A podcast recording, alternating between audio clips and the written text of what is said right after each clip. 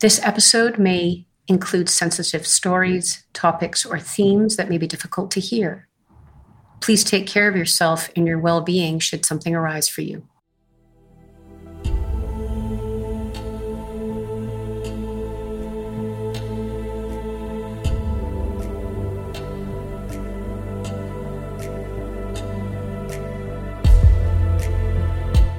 Welcome to the latest episode of Punk Therapy Psychedelic, Underground, Neural Kindness. I'm Dr. T, working on my PhD. And I'm the Truth Fairy, coming to you from the underground. Together, we hope to inspire integrity, courage, kindness, creativity, and rigor in the fast growing industry of psychedelic healing.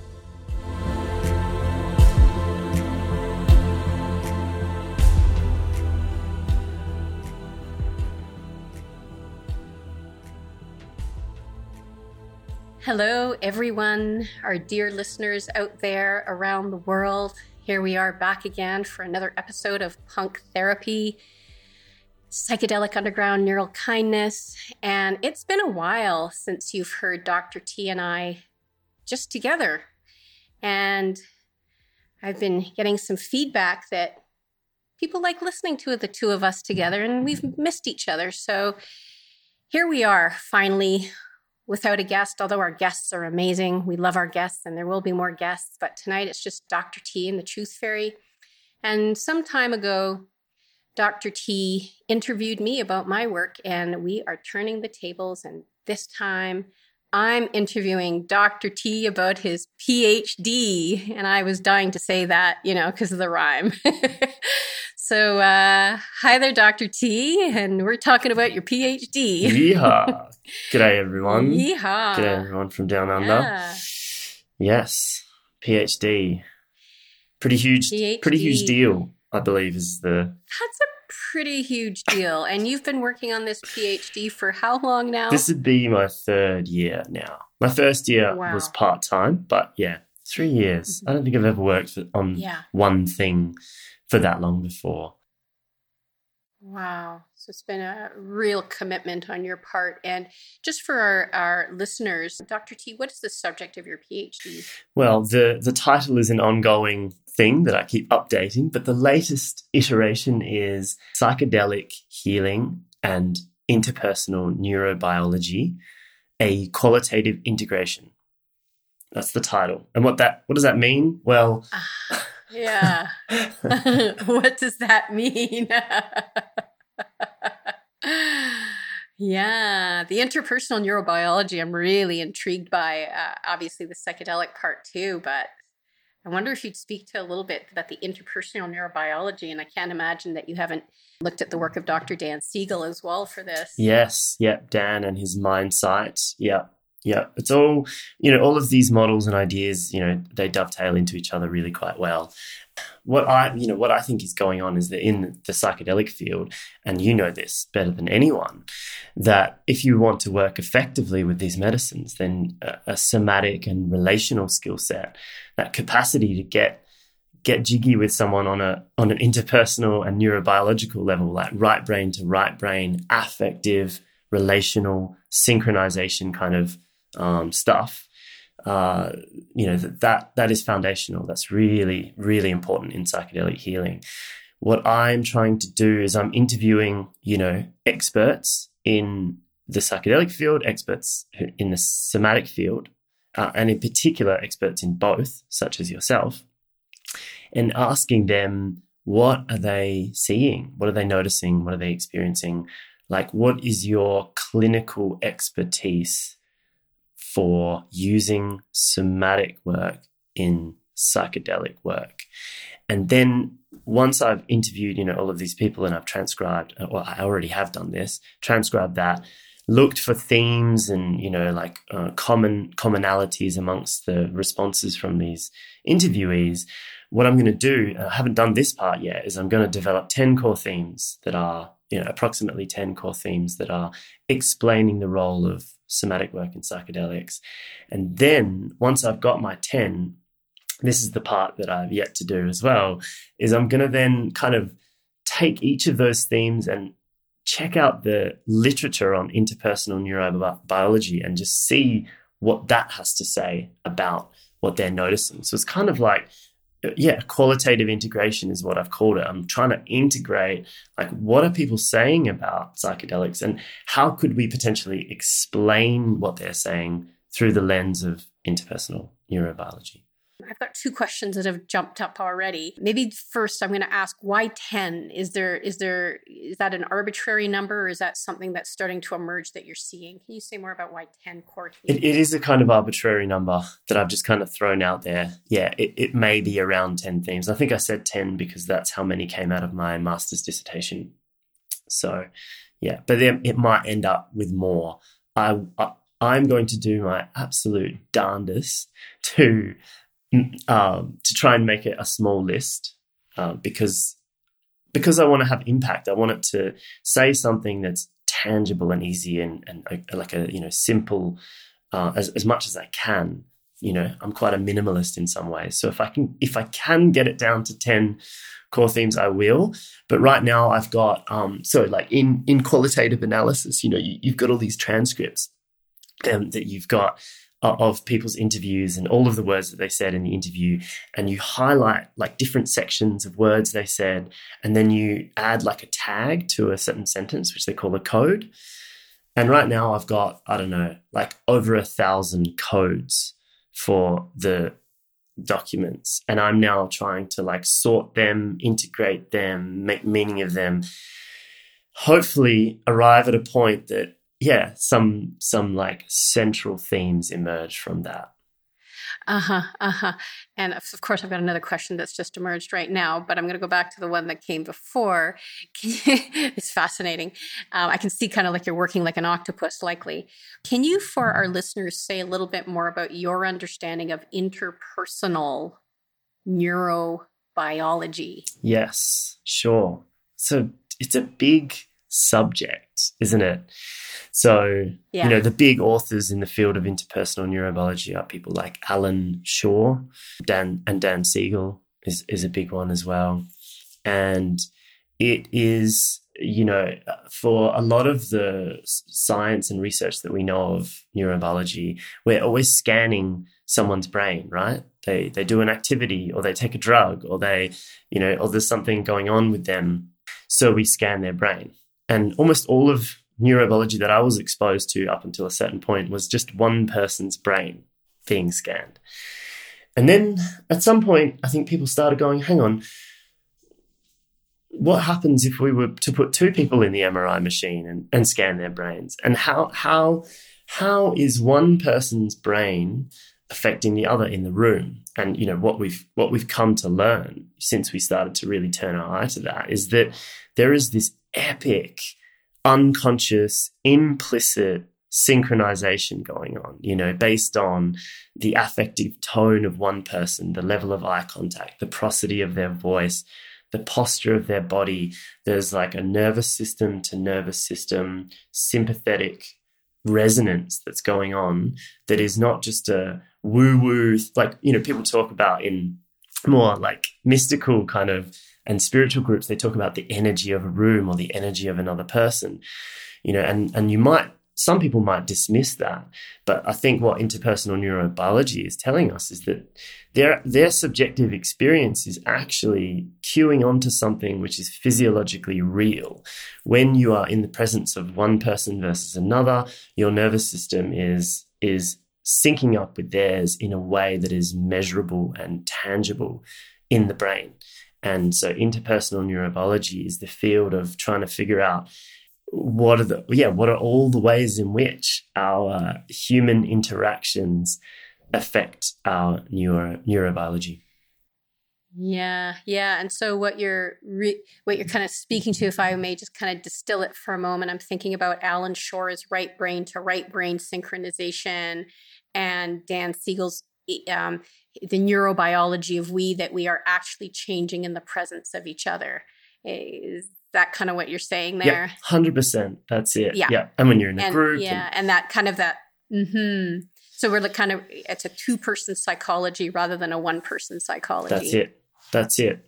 Hundred yeah. percent. Yeah. Mm-hmm. Yeah. And we can measure yeah. it, and, and, it's real. And and it's it's so important for our development, which is what Allan Schore's main main jam is is, is looking at how the synchronization of the mother to child or father to child or, or parent to child dyad how that synchronization is sort of like the bedrock of the healthy development of a regulated mm-hmm. brain and nervous mm-hmm. system. That that begs me the begs the question for me. I know we're already going off our script here, but I'm wondering how much of your research involves the work of the therapist themselves and how what's happening in their brains is impacting their clients. I'm just wondering if any of your research has gone into that territory about the self work of the therapist uh, yeah. facilitator. Yeah, it has actually.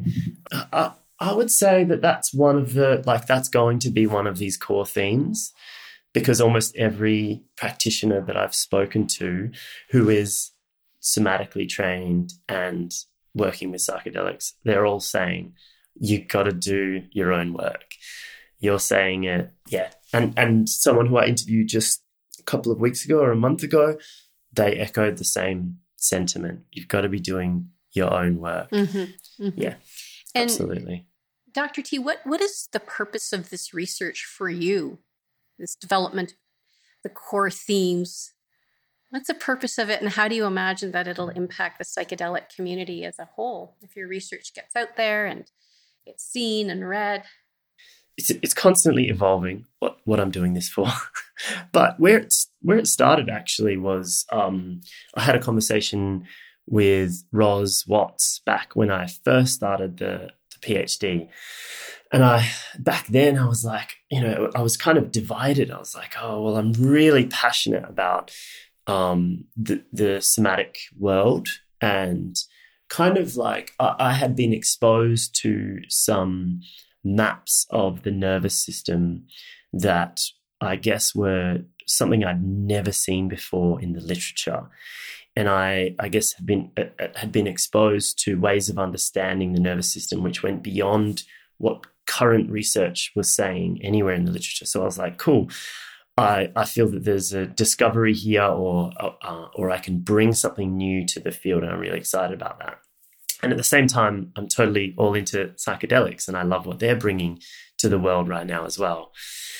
And so when I spoke to Roz, I was kind of like, I don't know, do I do a PhD on this or this, or do I do one part on the somatic work and then I move on to the psychedelic work? And she just totally collapsed it in in one foul swoop. She was like, you you should combine these, do it together. And kind of the way we ended up framing it was that I think what what's going on here is that we have people like you in the world who are, you know, so knowledgeable and so have so much expertise, who've been carrying this culture of effective psychedelic use for, you know, decades and decades, or potentially even longer again if you go to, you know, traditional medicine holders. And I reckon that this knowledge of the body and the somatic and this earth based wisdom that, you know, you and I talk about all the time is so is known by these people, right, so well in the academic world, in the literature of psychedelics, and in the knowledge of the people who are running clinical trials. This knowledge, a lot of them, I think, know this knowledge and may have access to some of it, but there isn't many places that they can turn to in the literature to sort of justify working that way in a clinical trial. And so the protocols that are being developed for clinical trials and for the sort of the bridging of psychedelic work into community practice it can only be based on the literature that we have to date. So my hope was to draw from the wisdom of the underground, from the wisdom of the traditional wisdom keepers of, of psychedelic medicines and try to publish a paper that that brings voice to those ways of working into the mainstream, into the literature and the the sort of medical world where those who are running those trials have to draw from in order to justify how they work. Yeah. Mm-hmm. And, and, what are you seeing? What you, I know what I'm encountering. I know what I'm seeing. What are you encountering in these these medical models about how the work is being delivered? And I'm gonna be very careful here not to, you know, throw any anyone under the bus or say that this is the wrong way or not a good way. But um, just like, what's your area of concern when the somatic level is not woven in? Mm, yeah, I want to be careful what I say you know, because I think uh, everybody is doing such an amazing job in this field, and you know, there's so uh, there's so much to learn, and we're all really excited about it. And so, yeah, I want to be careful, but at the same time, I do notice that there is kind of this because of this competitive uh, energy that I see in the field amongst those wanting to progress it. Sometimes I also see like a tall poppy kind of energy, like someone sticks their head up and then everybody else wants to cut them down and be very critical. I see a lot of like hyper criticality of, of people in the psychedelic field. Um, but yeah, I, I, do also see that there, because of this raciness, this speediness, in combination with the fact that I think we live in a culture that is kind of immature in our uh, development of a culture of emotional safety and healing. You know, I feel like we we've we have gone far away from that, as Darcia calls it. You know, from a culture of collaborative companionship into a culture of competitive detachment, right? And in my eyes, psychedelics are agents of, you know, collaborative companionship. They support that style of culture. And so we've got a whole lot of people who are who are, you know, myself included, who've been brought up in a culture of competitive detachment. And we've got our hands on psychedelics and we're, you know, we're running with that. And I think that, yeah, maybe there is there's a lot of risk there with running too fast and not bringing a depth of maturity to the work. So, mm-hmm, mm-hmm. and why is the body important for a depth of maturity in your in your view and what you've spoken? Why is the body necessary for us to mature? Our knowledge of the body a, and and what's in there. It's a really good question. There's I, I'm not actually sure how, what to say to this. You know that like I think that the the mind is you know we live in a culture where we kind of live from the neck up. And and and it is this kind of detached very mentally driven and outcome driven culture very focused on on productivity and and it's not grounded in a uh, relational and reciprocal kind of way of being in the world. But why is that why is that lacking maturity? I'm not sure it's a good question. Maybe maybe you've got something for us here. Truth fairy. Well, you know, I mean, I'm just kind of imagining this right now is that we go through de- developmental phases of movement, right? Uh, initially, we are held, we uh, are dependent on others to locomote. Um, we need others to hold us to to to. We need to be picked up. We need to be put down until we start to develop um, muscles, and we have those five basic movements of pushing, push, uh, sorry, reaching, grabbing, bringing towards us, yielding, and pushing away, and then you know we kind of move around on our bellies, we arch up. There's all these sort of basic movements we have, and and then we crawl and then we start to walk and then we have assistance then we start to run. There's these natural movements and some of these natural movements we have these interrupted dances where we may not have received the support we needed. We may be sitting too soon unsupported so we start grabbing in our bodies because uh, you know someone was encouraging us to either sit up on our own or to walk before we were ready. So i think that we've got a lot of developmental pieces in our bodies that kind of sit in there. And so if we're not going back to learn how our bodies can move in a more organic and authentic and liberal way, then that's affecting the way our organs work and the way our brains work. And I, I think something you said actually, uh, I realized something just now, and I want to go back to talking about your PhD. But that we're calling psychedelics mind manifestors. And again, it's a focus on the mind. And yet, you know, Dan Siegel talks about the mind being a flow of information, and that flow of information is actually coming up from the body, right? So I'm wondering if we could consult the whole piece and start to look into these things where people say, oh, my back is sore, or my neck is sore, or my shoulders are sore. But how much of your unconscious body is spent pushing somebody away or stopping yourself from reaching out or, you know, on some level always running even though you're trapped but you're you're clenching your hip flexors because you're trying to get out of where you are right? And but you can't leave because you feel stuck right? So i think that we would be maturing um, our our our relationships with each other um, in this field if we actually started to learn our movements and where those movements got stuck for us um, and then we maybe we'd see psychedelics less as mind manifesting, but you know, soul manifesting, uh, full bodied manifesting. Mm. Mm. right? Yes. That's just a thought I had when you asked yes. that. No, that's it. I think that's it exactly. And yeah, we, we we live in a culture where a lot of the intelligence of the body is not given the opportunity to express fully. Yeah, we kind of suppress our bodies massively we suppress our emotions, we suppress our movement. You know, we're, we're kind of forced to hell, forced to hold ourselves in a very particular prescriptive way.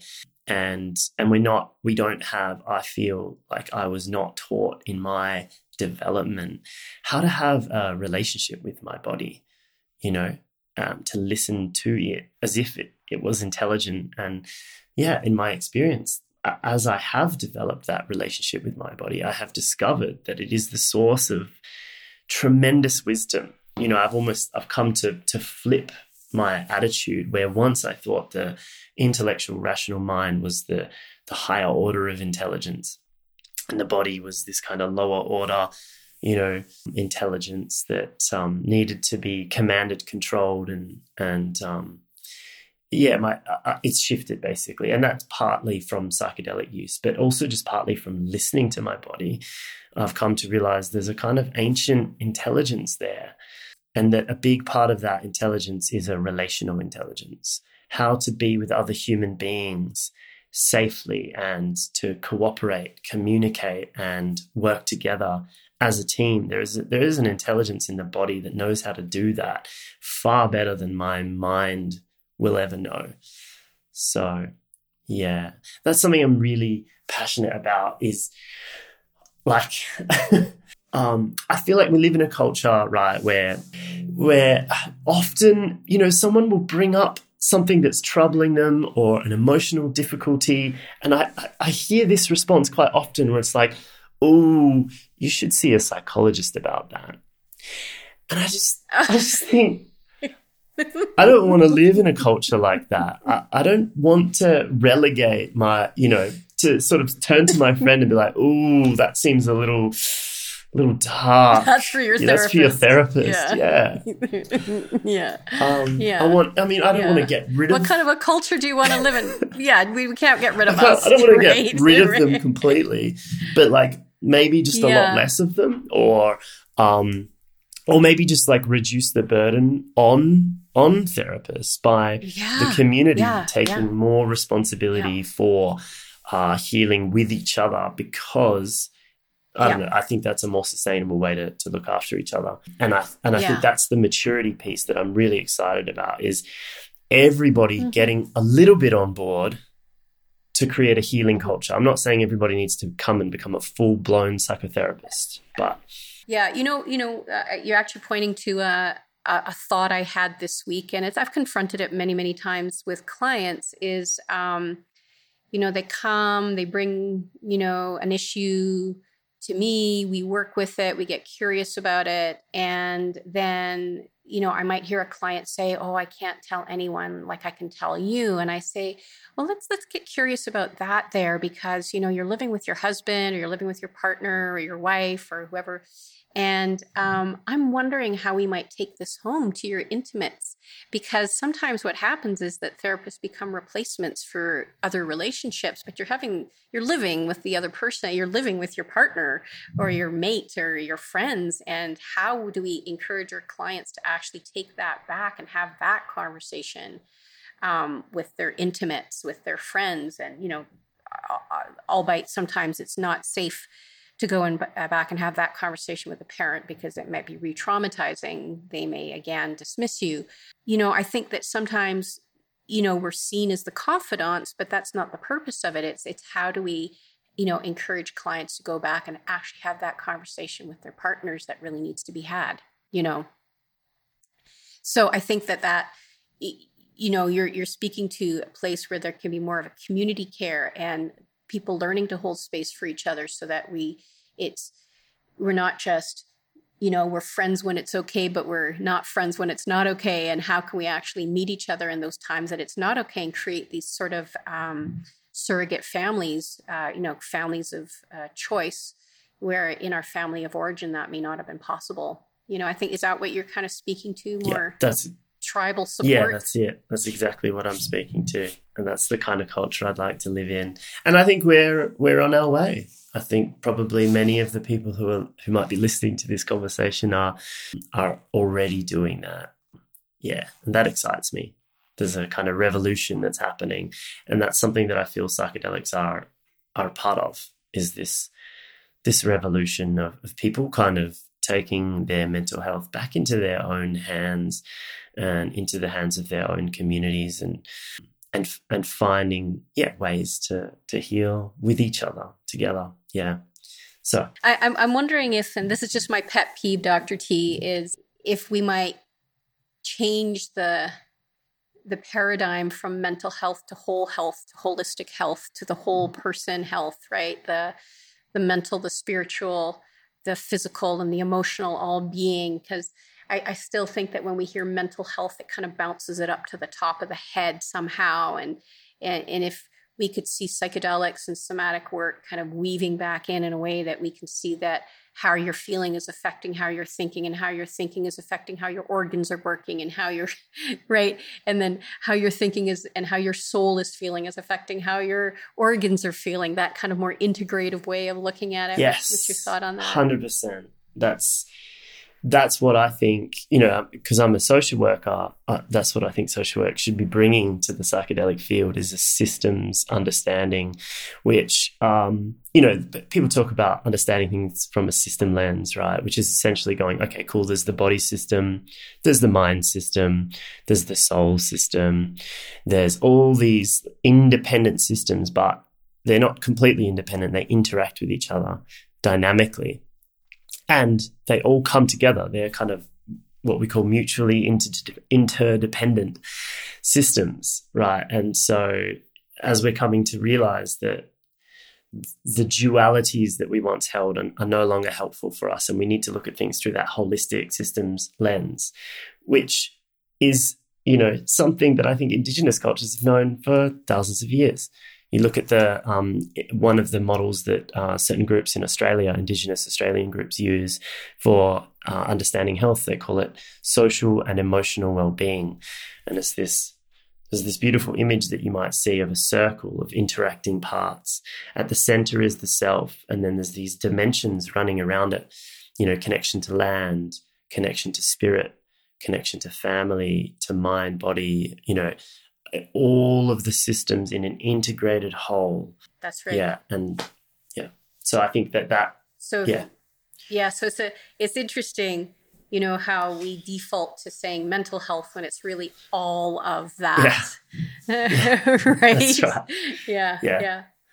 I have a question before I forget because I've been holding on to it for a bit as we've been talking. I'd love to hear from you um, in your PhD research what people have been saying about how to how to foster uh, relationship with clients. And what does that mean from an ethical point of view? I'm wondering um, what those conversations have yielded for you. Mm. yeah that's a great that's a great question.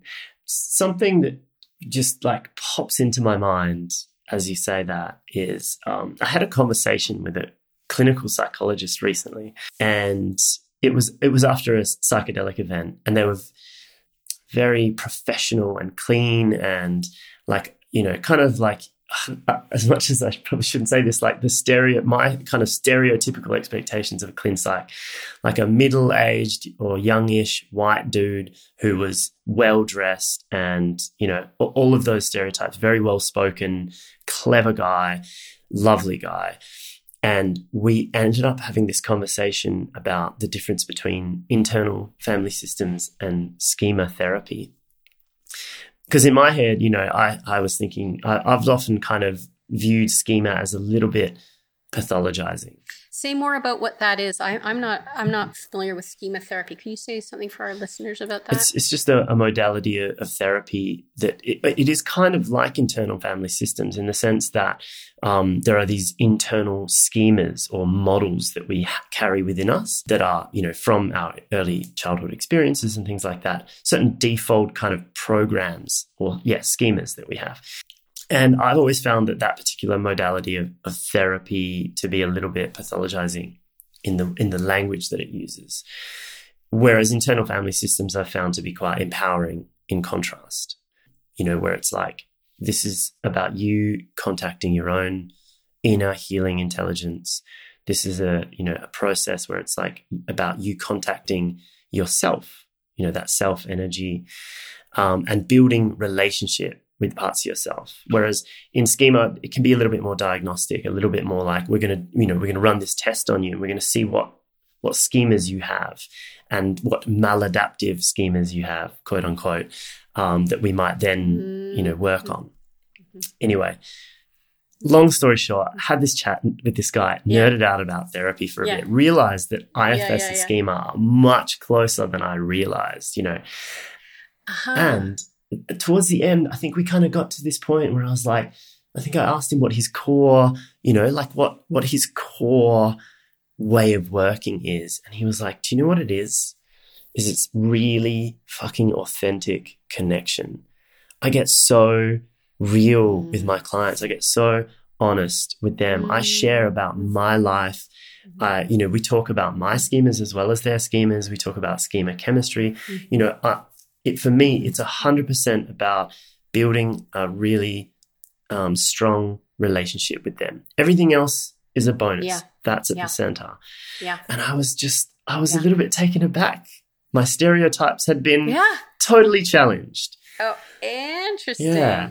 Yeah. Thought, that's wow. great. And it was so, um, it was heartening and validating because that's how I think, you know, and that is a theme that comes up in my conversations about this somatic work is that um, a lot of it building relationship is about getting real with people in a smart mm-hmm. way and a very particular kind of in a smart way self-disclosure mm-hmm. yeah yeah where yeah where it's like uh, i think you know you talk about this calling attention to the to the unseen to the things that are happening in the background mm-hmm.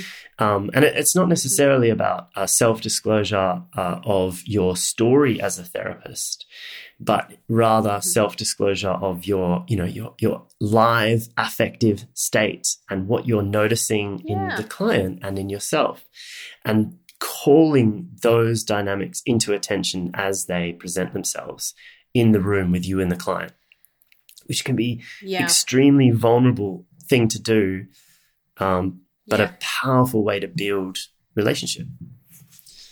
That's right. And you know, it's a, the more I think about it, the more um, complex it is because, you know, I think about, you know, those moments of positive transference in a medicine session where all of a sudden you are this first person that has ever really met this person. You may be the first one that's ever uh, met their grief or their terror or their anger that kind of sense of realness for them. And then and then there's this feeling like wow no one's ever done this for me. And at the same time it's like we hold the humanity of that experience but then at the end of the day when the client's saying oh we should go out for coffee or or, or go out for dinner or lunch there's that little moment of going okay now how do i maintain this deep spiritual connectivity with his client and then at the same time in a gentle way knowing that hey maybe this is not the time to do that. You know i i can hold this piece with you but you know going out for dinner or or something other may not be appropriate at this time. So it's a com like i think with psychedelics it's so much more complex because you are spending so many hours in a room with someone and they're experiencing full on presence with you full on like connectivity and at the end of the day you may not be going out for dinner with them or going out for lunch with them. And it's like how do we kind of usher people from this profound experience into how can you now start to imagine this with your community or with one person right? And this is the tricky part of building relationship because that relationship doesn't necessarily mean it's going to continue outside of the room but that you might see each other in a social situation or you might see each other and how do we still create that warmth and that positive regard with each other knowing that it may not be appropriate for anything else to happen outside of this? You know what yeah, i mean? yeah so intimate doing this deep work with people yeah and yeah and people don't want it to end. Some days they're like, oh, I just want to be with you all day. I don't want this to end because you're fully there with someone. And it's like, who wants that to end? And that you have to actually transition because you are not, you are not the mother, you are not the father, but you are temporarily a person that's really opening yourself. So I, you know, I had to work with that jarring feeling of like, wow, we've got this thing here and this thing is going to end. Mm.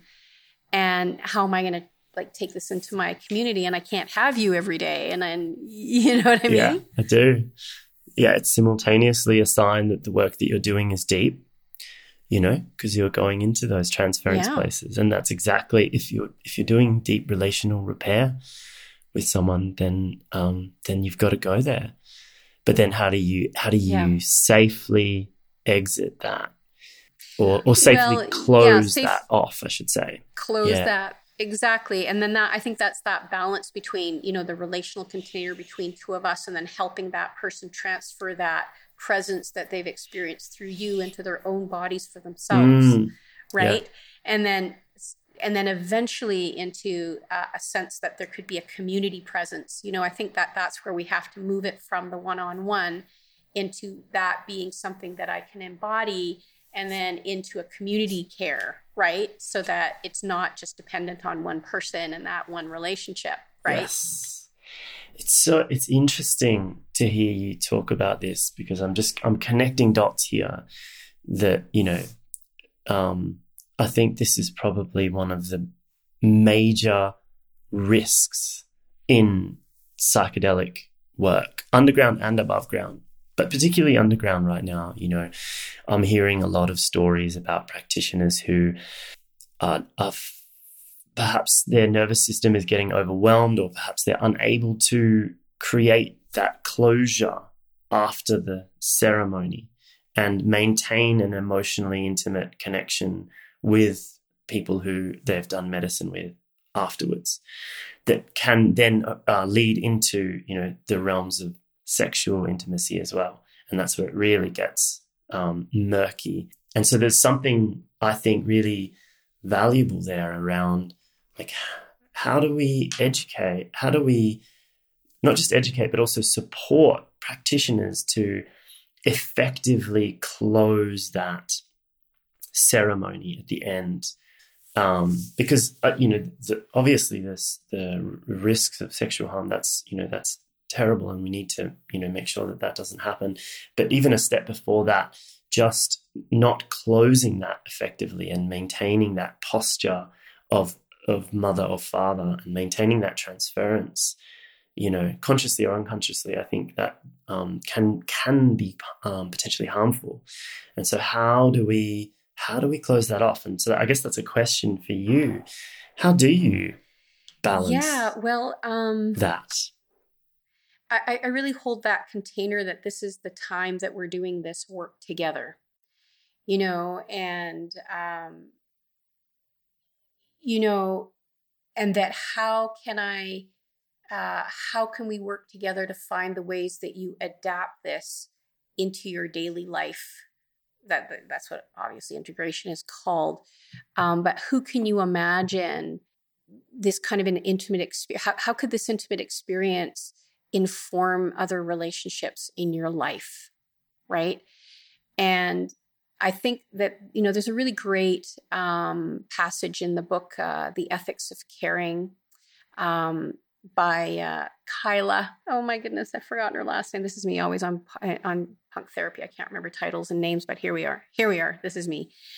It, the book is called The Ethics of Caring, and she talks about in the book um, that when we as practitioners aren't clear about our motivations so when we're not clear about our desires, our longings, our wants, the things that are missing for us, you know, what our deepest unfulfilled needs are, that's when the problems begin. This is when we're going to start to wobble and there are going to be, you know, places where we cross ethical lines. And there was a really great passage that I read the other evening that spoke to this idea that if you as a therapist aren't getting enough social interaction, then what you're going to be doing is using your clients for that social interaction. And that's when we start making the session about us.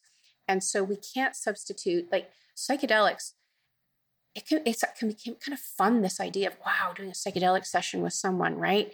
And that you get this intimate time and you get this long time. And it's sometimes what we've longed for ourselves as therapists is to have someone with us in it for an entire day. But that's when we have to get really, really clear about why we're doing it. Not to say that psychedelics are fun, they're hard. And some of those sessions are really hard, like both for therapist and client. Uh, they can be challenging, but we have to be so careful about balancing our lives and get in and be clear about our motivations and our own unmet needs so that we are taking care of them so that they're not coming in to the to this client session as a place to be social or feel that fulfillment of connection. As soon as we're coming in because we need connection that that's going to impact a client session and they will feel the burden of that unconsciously. Or or or or, or the other thing is really big is that anytime we want for a client we're setting an agenda and they're going to feel the pressure of that on some level and they might shut down. You know it's like so many therapists they want something for the client. I really want you to have that big breakthrough. And that is unconscious burdens for clients. They're going to feel it and they might go into a shutdown. And then there we are again with a disappointment both for therapist and client. So these are these are this is like an ongoing um yeah, really ongoing um inventory for us as therapists if we want to do this work with people. Yeah. Yes. Yeah i i uh I, you've reminded me that this is probably another one of the core themes of my phd is going to be uh, if you want to be a psychedelic therapist then um, one of the things that that you want to work on and develop in yourself is an embodied aptitude with boundaries. You know, the capacity to recognize when you're triggered in a state um, through a transference dynamic between you and the client. And then to be able to navigate that without sort of becoming trapped or like without the body, your body hijacking your mind and getting caught in that, you know, to be able to notice it and, and even potentially name it up if it comes up as a way of creating more safety. So, yeah, I mean, it, it could be as simple as something like a therapist getting triggered into like a almost like a friending response where they're concerned that the the session was not everything that the client hoped for. And so they they hold on and they keep they they instead of closing the session at the 1 hour or whatever the predetermined time was, they push it out. And the client's kind of like in this awkward state where they're like, I'm not sure, should we, are we, is this ending or isn't it? And, and the therapist is, yeah. Yeah. It's yeah. Very good. Because essentially the, the therapist is trying to feel better about their own yeah. work right? They want the client to feel a little better when they leave, yeah. right? Instead of like, no, this is where we've landed, and you know, right? That we have to be really uh, comfortable with the discomfort that we have this agenda where we might want someone to feel better, but they don't. They don't feel better right now. And so, how can I actually meet you in the fact that you're not feeling any better and you had expected to? And that's that whole piece around managing expectations. Like, I, am really appreciating right now um, the NARM model, the neuroaffective relational model. I'm in a basic course with that, and just really hit home to me about how do we put uh, self agency how do we keep directing it back to the client about what is it that you want? What what do you want to experience? Because um, it is so easy for that agenda to take over for a therapist about what you want for that client especially when it's hitting home for you It's something that you want right? And so like how do we keep resetting to drop agenda in order to go okay so this is what you wanted at the beginning of our session. How is our work cycling us back to what what you want? What, and what would that felt sense be of what you wanted? Right? So i'm really i'm really enjoying that uh, idea um, and and not what i want that i want you to feel what co-regulation feels like but is that something you want? Yeah. Right? Yeah. Yeah. Yeah and, and that comes comes back to that need for a self practice you know, to to yeah. be able to hold that space of kind of like a non-attached love for your client. You know, a love that says, I'm here for you um, because I want, you know, you to be able to grow and expand, not because I need you to do something or change in a certain way. And and in order to hold that that kind of love for someone, you've got to be doing your own work on yourself. Absolutely, and I and I think that we can fall into this um, trap of feeling like we have to, um, y- you know, we have to check ourselves so we're not just faking it either. Like, you know, when something it comes up for us and we're bracketing and, and, we're holding that bracket and we you know we realize that we're a large way into a session and a client might ask you are you tired? And instead of bullshitting them and saying no i'm not tired. I'm here for you all day it's like you know what? Yeah i'm tired too. This is hard work. And to kind of be able to say that instead of like looking like some pristine therapist that isn't getting tired in a long day say yeah i'm tired too what if we just took a little rest here together as well rather than you know feigning interest i think that's like a a really uh, you know, destructive can be very destructive when we're feigning interest. Yeah, especially as the day is growing, right? And so, mm. you know, how do we then in that moment kind of reset and say, I'm here to support your intention? And, and is what we're doing here getting you towards your intention? And if not, let's pause and reassess here for a moment. Yeah. You yeah. know?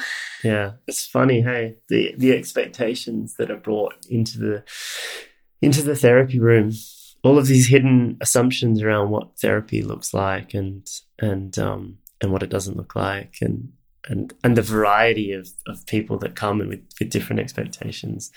Uh, I've been thinking lately that I, I should spend more time negotiating what what is therapy with a client um, before I. Well, what is yeah, you're right. It. What is therapeutic? What is healing? Yeah, right? yeah. What is healing here? What's helpful? Yeah, for you. Yeah, yeah, yeah. yeah. You had a term that you um, mentioned when we had a little uh, pre-conversation about tonight. Audience, we do that. We we have meetings, Dr. T and I, and we discuss what this is going to look like, and then we free flow. But I'm just going to bring it back to something you called um, embeddedness. Can you say more about what you mean about that? For your PhD, yeah. something that you're wanting to highlight? Yeah, I think it's another core theme that will probably be in in the write up. Um, and uh, when you bring it up, it reminds me of something you spoke about earlier, which was the work of, I think it was Dan Siegel, perhaps that that we're more than our brain, that our consciousness is more than our brain, that that um, our mind is more than just neural networks; it's the whole system.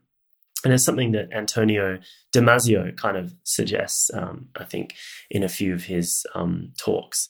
He sort of, I remember one thing I read of his, he was like, it seems much more plausible to me that the mind is the consequence of both neural and non neural activity, which I thought was really interesting. Mm, beautiful. Um, beautiful. Because, yeah, what that suggests to me is that, yeah, that, that our, um, being our our self our brain is is truly embedded in a network. And it it sort of knocks this whole like um this idea that the self is located within the body out of the water and goes well maybe not. That's not as clear as we thought it was. Um and so uh, that's it's not quite what I'm talking about with embeddedness, but it, it's an important um, understanding, I think, f- for this concept. What I what do I mean by embeddedness? Well, did you make up this term? No, oh no. I mean, it's it's a it's oh, a it's, it's a real word, read. but it's just I'm using it for my own. I'm co-opting it for my own purposes. Ah, uh, yeah, that's what I thought you yeah, were doing. Yeah, awesome. Yeah. that's really interesting. Yeah. So it's like I, I've taken. You know, we all know what embeddedness means generally, but I'm kind of trying to coin this psychedelic embeddedness, which is this idea that you know in this in this culture part of being a human is that we do live in a world of abstraction sometimes in the ego mind in that you know the default mode networks high levels of abstraction that kind of um, create this discrete sense of self which is separate to the world right? That's part of being human. And it seems to me that simultaneously we are more than that. You know we're also our bodies and our body is um, embedded in the natural ecosystem, right? So we are so much more than just that that mind. We are embedded. Both our mind, as much as our mind might almost like play this little trick on itself and try to convince us that we are a separate self, even that's not true. Even the mind is embedded yeah. in the body, which is embedded in the system. Exactly. It's that Damasio? I think he's the one that said mind, no mind. Yeah. Did you come across that? So. Mind, no yeah. mind? Yeah. Yeah. Yeah. Um, so yeah, so I think that I guess what I'm saying is that what I have discovered is that I think psychedelics, you know, and in particular, you know, mushrooms and ayahuasca and San Pedro, maybe not as much MDMA. And I'm not so sure about ibogaine and, and some of the others like 5-MeO. I haven't read too much about that, but certainly those those first three that I mentioned, um, seem to simultaneously enhance, you know, not always, but um, often enhance our sort of interoceptive capacity, our like ability to, they kind of, they turn the dial up on our bodily awareness. Right, it's amplified, and suddenly we're like, "Oh my god, I'm I'm in a body. I am a body. Exactly, Holy I'm shit. in a body. Right, exactly." Exactly. It's not just a mind manifesting, but it's like integrating body parts. You know, it just, I, I recollect a, a client I worked with some months ago, and she said, I have never considered my feet. I have never been in a relationship with my feet. I have never considered my elbows. Like, like, like there was like this reintegration of the whole body, of the skeleton all those pieces that those skeleton our skeleton is our support system right? It is an inner support. And i love just like through my work with sharon stanley is just like some of her somatic meditations have been like you know you know notice the the sternum how it protects the heart. There's an inner protection. There's already a beautiful way that the sternum takes care of the heart. And so you know when we realize how incredibly resourced we already are even even those of us that are holding complex trauma that we then less need to go outward to get our needs met, which we tend to do. We tend to go to our partners or our colleagues or even our clients to get our needs met. Then we can start looking towards the body and realize I've got these incredible bones that are supporting me. And even if, you know, I have a disability, even I if I have a missing limb, I can remember the energy of that, you know. So uh, we have so many things that want to support us and um, you know are thinking about you know even a shell is the shape of the inner ear and how can we relate to the supports in nature? Could i imagine you know sending sound through a shell that would come back and resonate towards my own eardrums or all those pieces that um, we can find in nature those supports that may have gone missing within ourselves for reasons of illness or shock or trauma so yes. uh, yeah, there's a real interconnectivity yeah, there. and that that yeah. speaks to that um, that aspect of embeddedness, which is that we're yeah embedded in a natural environment as well, and that our system mirrors and reflects the systems around us as well, like the shell and the inner ear, and also just the the biology of our cells. You know, you look at a plant cell, you look at a human cell, and there is a lot of similarity there. You know, there, there's some uniqueness, but we share a common ancestry with all life on earth and we are so mm-hmm. so connected mm-hmm. hearing yeah. your story I, it reminded me as well, just like speaking of kind of the this idea of these resources that we have access to, you know, all the time. Uh, I remember an ayahuasca journey I had once where I felt this energy come up from the base of my spine, like coming up mm. like a mm. snake up my spine. Oh, the kundalini. Yeah, and it was like it was as if it was. It felt like some other entity, like ayahuasca herself, had grabbed my spine and was like, wow. you know, and I felt my yeah, spine. Yeah, grabbed your spine, to be, to right? Like, Not your mind. Yeah.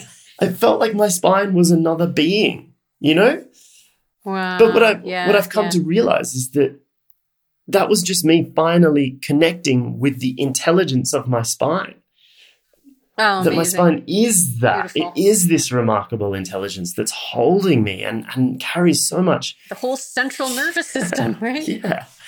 Yeah. Yeah. yeah but because I was so disconnected to that, when I first experienced it, yeah. I, I experienced it as alien or other. Like something else was oh, grabbing oh, wow. me by the spine, you know? Right. So, yeah. Yeah. Yeah. Well, that deference to others as experts has grabbed our has disconnected us from our deep intelligence or deep knowing, and it's so these these medicines are allowing us to come back to re-experience our own knowing, our own deep intelligence. Yes, yeah, it's amazing. That's it. So yeah. yeah, so embeddedness is just this idea that psychedelics turn up, they amplify our connection to our body and our connection to nature, which to me are the same thing. They're two sides of the same coin. You know, your body is just mm-hmm. nature mm-hmm. inside the skin, and uh, everything else is just nature outside of the skin. And we are, and, and psychedelics yeah. amplify our connectedness. And it's not just connectedness to those things, because that still implies a separateness. Like I am connected to that other thing, but rather uh, the sense that we are that. I am the body mm-hmm. rather than, mm-hmm. you know, I feel it. I, you know, I am it. Yeah, yeah, yeah. So that's yeah, that's yeah. the idea of embeddedness. Nice, nice.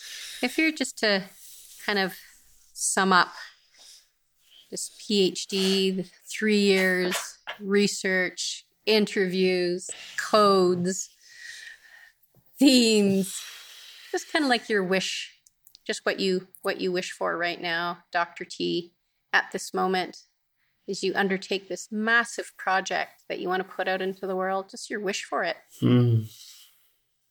What you want right now. I'm just curious what you want from this. Well, I think uh, I, I want to be a part of the movement that that helps to build the tribe uh, that we spoke about before of people that can help heal each other that are, you know, yeah, that are savvy with how to use psychedelic medicines. And so that, like, I can go through life with my friends and loved ones being held and being understood and being healed through all of the inevitably hard challenges of life that are going to come.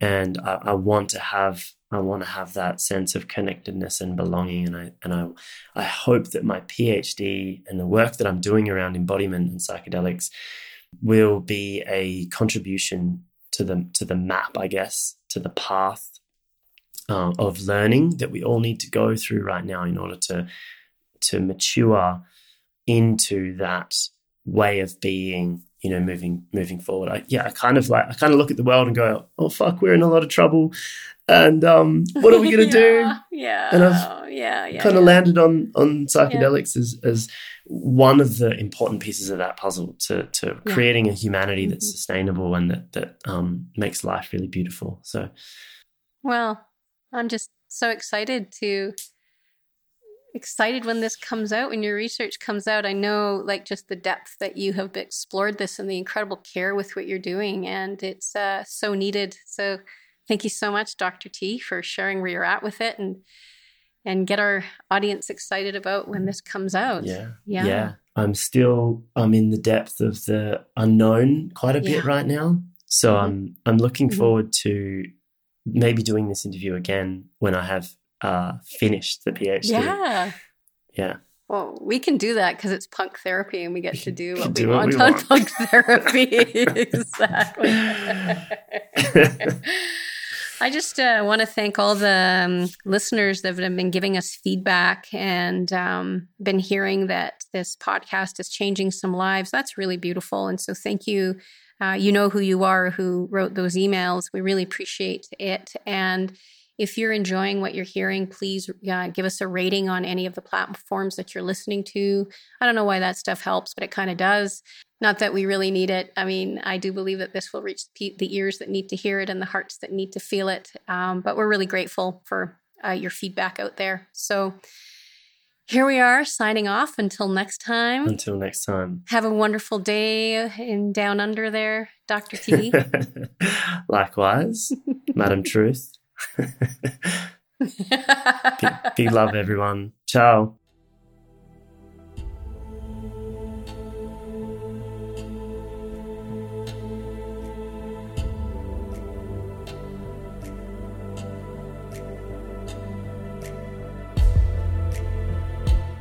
That concludes this episode. We hope you found it meaningful and integrative. Remember to subscribe via Apple Podcasts or Spotify and kindly share the link with your friends and colleagues. If you want to contact us, you can reach us at info at punktherapy.com.